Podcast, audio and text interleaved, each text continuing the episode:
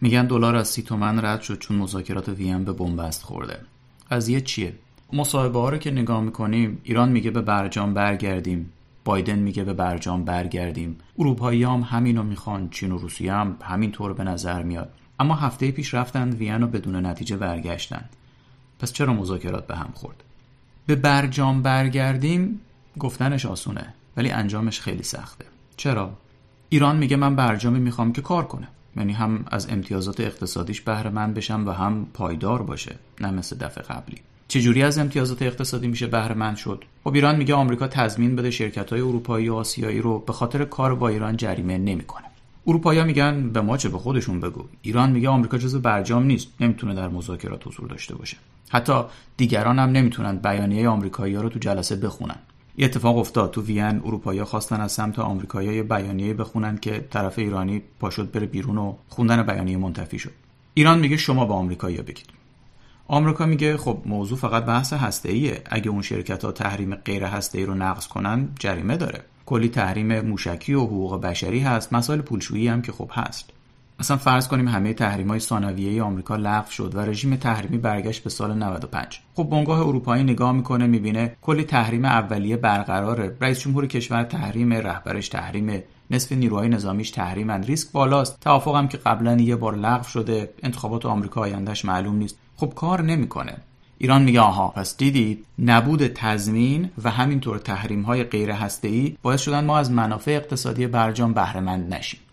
آمریکا با تحریم های غیر ای مثل کاتسا روح برجام رو نقض کرده. پس اگه می‌خواید ما به برجام برگردیم همه تحریم های ای و غیر ای باید برگرده به وضعیت سال 2015 آمریکا میگه خب شما تمام توسعه موشکی و پهپادیتون رو برمیگردونین به 2015 علاوه بر اون برجام سال 2015 یه سری بند غروب 8 ساله 10 ساله و 15 ساله داشت. یعنی یه سری فعالیت های هسته ایران برای 8 سال 10 سال و غیره ممنوع بود. اما در سال 2021 از اون ممنوعیت ها دیگه فقط دو سال یا 4 سال و اینا مونده.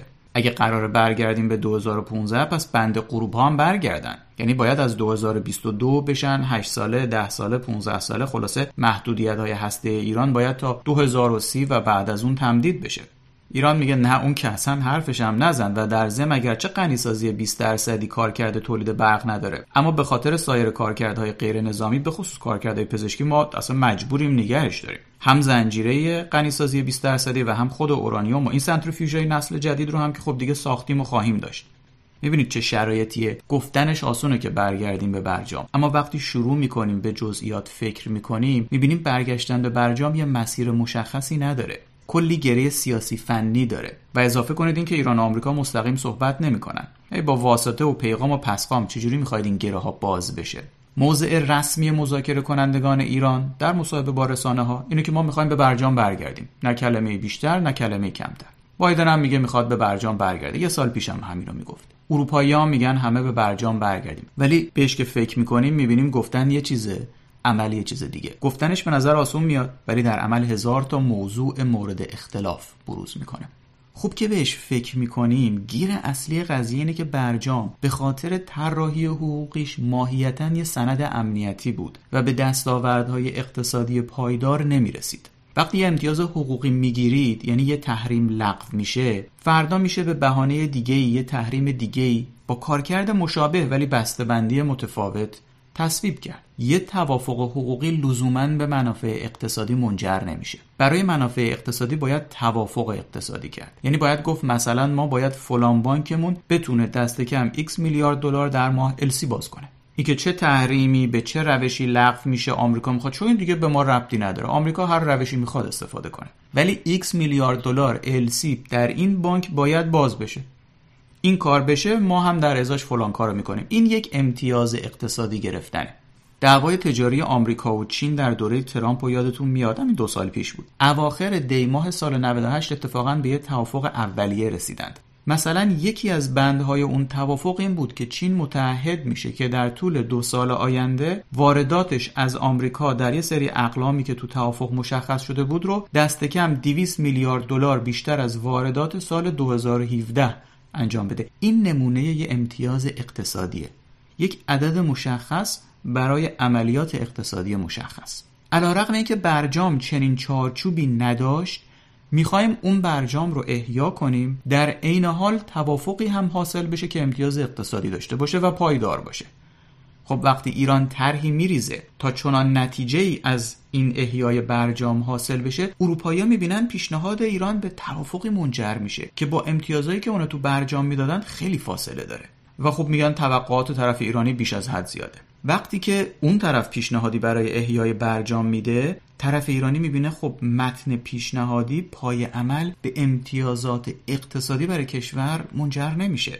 این ناشی از زیاده خواهی طرفین نیست. رو فونداسیون غلطی دارن کار می‌کنن. یعنی رو این فونداسیون نمیشه اون چیزی که می‌خوان رو بنا کرد. البته طبیعیه که روز اول مذاکره همه حد اکثری و پرزور میرن تو مذاکره. بالاخره هر کس ماشین خریده خونه خریده همین کارو کرده. مثلا خریدار می‌دونه جنس 100 تومن میارزه اول می‌زنه تو سرش. میگه 70 تومن بیشتر نمیارزه. فروشنده هم خب بازی رو بلده میگه نه 130 تومن.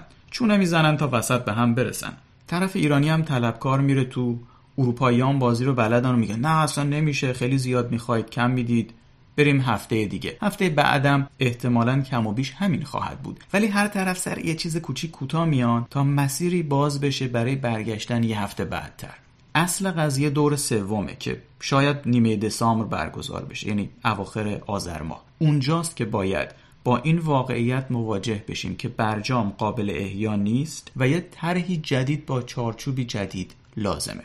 اگه تا نیمه دسامبر هنوز مسیر رو به جلوی برای مذاکرات پیدا نشده باشه از ژانویه بحث بردن پرونده ایران به شورای امنیت مطرح میشه. اون وقت ایران در واکنش کل نظارت آژانس رو قطع می‌کنه و میگه اورانیوم حاصل از زنجیره 90 درصد رو دیگه رقیق نمی‌کنه. چین و روسیه که راضی به ایران ای بدون نظارت نمیشن به اروپایی ها و آمریکایی ها در شورای امنیت میپیوندن. ایران برای جلوگیری از مصوبه شورای امنیت تلویحا یا شاید تصریحا تهدید به آزمایش بمب اتمی می‌کنه. قطعنامه شورای امنیت تصویب میشه و چین واردات روزی میلیون بشکه نفت از ایران رو متوقف می‌کنه. ایران داره همه تلاشش رو برای آماده شدن برای آزمایش بمب اتم انجام میده. اسرائیل همه تلاشش رو برای خرابکاری صورت میده. فضای کشور به شدت امنیتی میشه.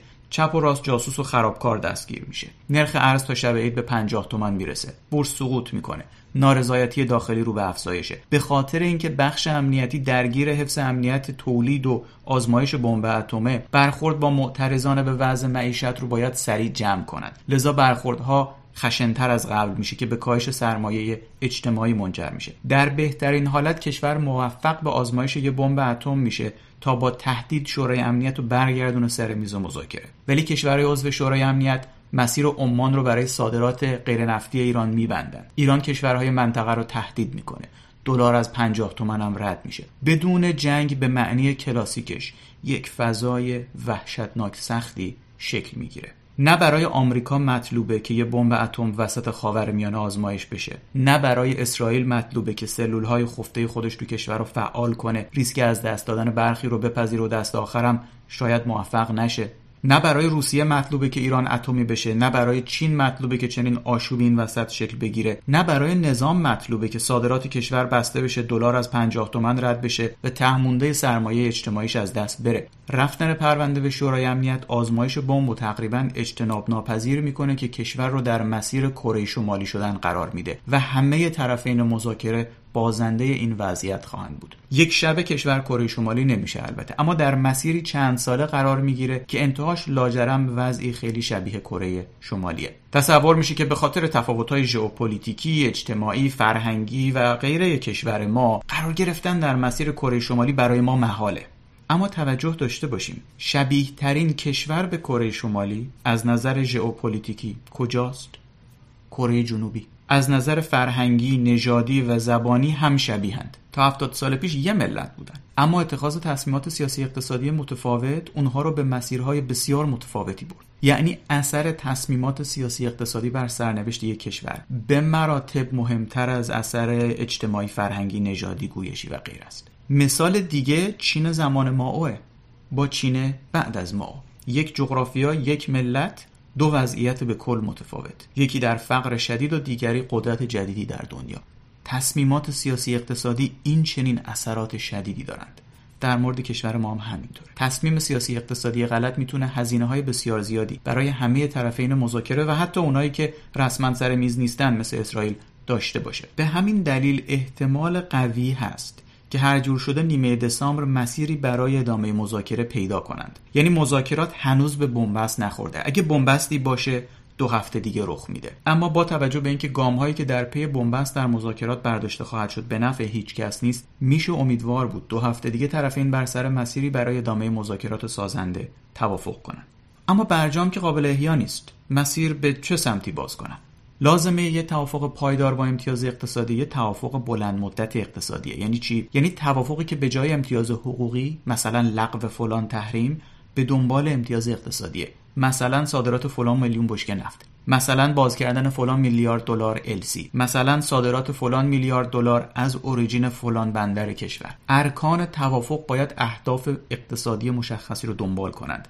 و توافقی که FATF هم به موازات اون مذاکره بشه. و پروندهش بره که مختومه بشه. زمان حل پرونده ما با FATF نه قبل از مذاکرات وینه و نه بعدش. بعدش دیر قبلش بیفایده. زمان حل و فصل FATF دقیقا به موازات و همزمان با مذاکرات وینه توافق بلند مدت اقتصادی توافقیه که به جای تضمین حقوقی به دنبال تضمین اقتصادیه و لازمه تضمین اقتصادی امتیازهای متقابل متناسبه. یعنی هر امتیاز در قبال امتیازی داده میشه که وزن متناسبی داره و این امتیاز بابت امتیاز دیگه پیش پرداخت نمیشه بلکه امتیازها همزمان از سوی طرفین اعطا میشن و پس گرفتن هر دو هم یک میزان زمان می‌بره. یعنی چنان توافق امتیازات رو نقد به نقد معامله می‌کنه و همون جوری هم پس می‌گیره و تهدید پس گرفتن باعث میشه که عملا معامله صورت بگیره. نکته دیگه اینه که امتیازات تکرار شونده و در طول زمان طراحی شدن تو توافق تا در بلند مدت همه طرفین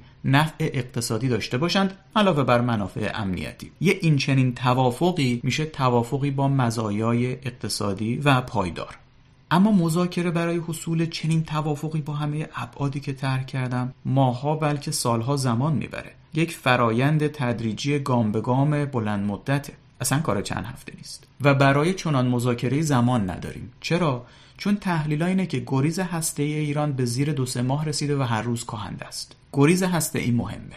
گریز هسته ای یعنی اگه اراده سیاسی برای ساختن بمب باشه و کشور بخواد با تمام سرعت به سمت ساخت بمب بره از نظر فنی چند ماه تا ساخت بمب فاصله داره. به اون میگیم گریز هسته ای. برجام جوری طراحی شده بود که گریز هسته ای رو می‌برد بالای یک سال و در اون سطح نگه میداشت. الان گریز هسته ای اومده زیر دو سه ماه و هر روز هم داره کوتاهتر میشه. به این معنی زمان برای مذاکرات پیرامون یک توافق اقتصادی پایدار نداریم. وقتی گریز هسته ای انقدر کوتاه و کاهنده است طرف چهار به اضافه یک و آمریکا دیگه چند سال صبر نمی‌کنن تا چنین توافق جامعی شکل بگیره. پس خروجی محتمل وین توافقیه که گریز هسته ایران رو تا چهار ماه افزایش بده و تحت نظارت آژانس در همونجا نگه داره. این یعنی ایران امتیازات هسته کمتری میده. متناسبا امتیازات اقتصادی کمتری نسبت به برجام سال 94 می‌گیره. این میشه یه توافق کم در برابر کم. Less for less. اما در پی چنین توافقی فرصتی ایجاد میشه برای مذاکره سر توافق اقتصادی بلند مدت. اگه از اون فرصت استفاده بشه و به تدریج و گام به گام چنان توافقی حاصل و اجرایی بشه و این خیلی مهمه. به موازات در داخل اصلاحات ساختاری اقتصادی صورت بگیره. یعنی اواید ریالی فروش نفت و گاز نقدن بین خانوار توضیح بشه مداخلات قیمتی دولت حذف بشه بودجه ریزی منضبط بشه نظام بانکی اصلاح بشه و غیره. کشور در ریل رشد و توسعه قرار می‌گیره و معیشت خانوار هر روز بهتر میشه. در مورد توافق بلند مدت اقتصادی دو هفته پیش در پستی با عنوان تصمیم شاخص دوم صحبت کردیم. دیگه جزئیات اون بحث و اینجا تکرار نمی‌کنم. سه هفته پیش هم در پستی دیگه در مورد نقدی کردن عقاید ریالی نفت و گاز و حذف مداخلات قیمتی صحبت کردیم. جزئیات بحث تو اون پست هم هست. به زودی هم پستی در مورد اصلاح نظام بانکی خواهیم داشت. اما برگردیم به بحث مذاکرات. اگه بعد از حصول این توافق کم در برابر کم مذاکرات دیگه متوقف بشه. توافق دیر یا زود نقض میشه. توافق کم در برابر کم یک توافق ناپایداره کارکردش صرفا موقته تا فرصت برای مذاکرات سنگینتر پیرامون توافق جامعتر ایجاد کنه. اما بدون چنان مذاکراتی عمر توافق کم در برابر کم خیلی سریع به پایان می‌رسه و تهدید شورای امنیت و مسیری که عرض کردم مجددا در پیش روی کشور قرار می‌گیره. پس اگه بخوام جمعبندی بکنم هنوز در بنبست نیستیم. ولی احیای برجام هم به معنی همون متنی که 6 سال پیش بود میسر نیست. در واقع روی اون فونداسیون نمیشه ساخت. امیدوارم هرچه زودتر طرفین به این نتیجه برسند که باید چارچوب تغییر بکنه و امیدوارم نیمه دسامبر مسیری برای اون چارچوب جدید باز کنه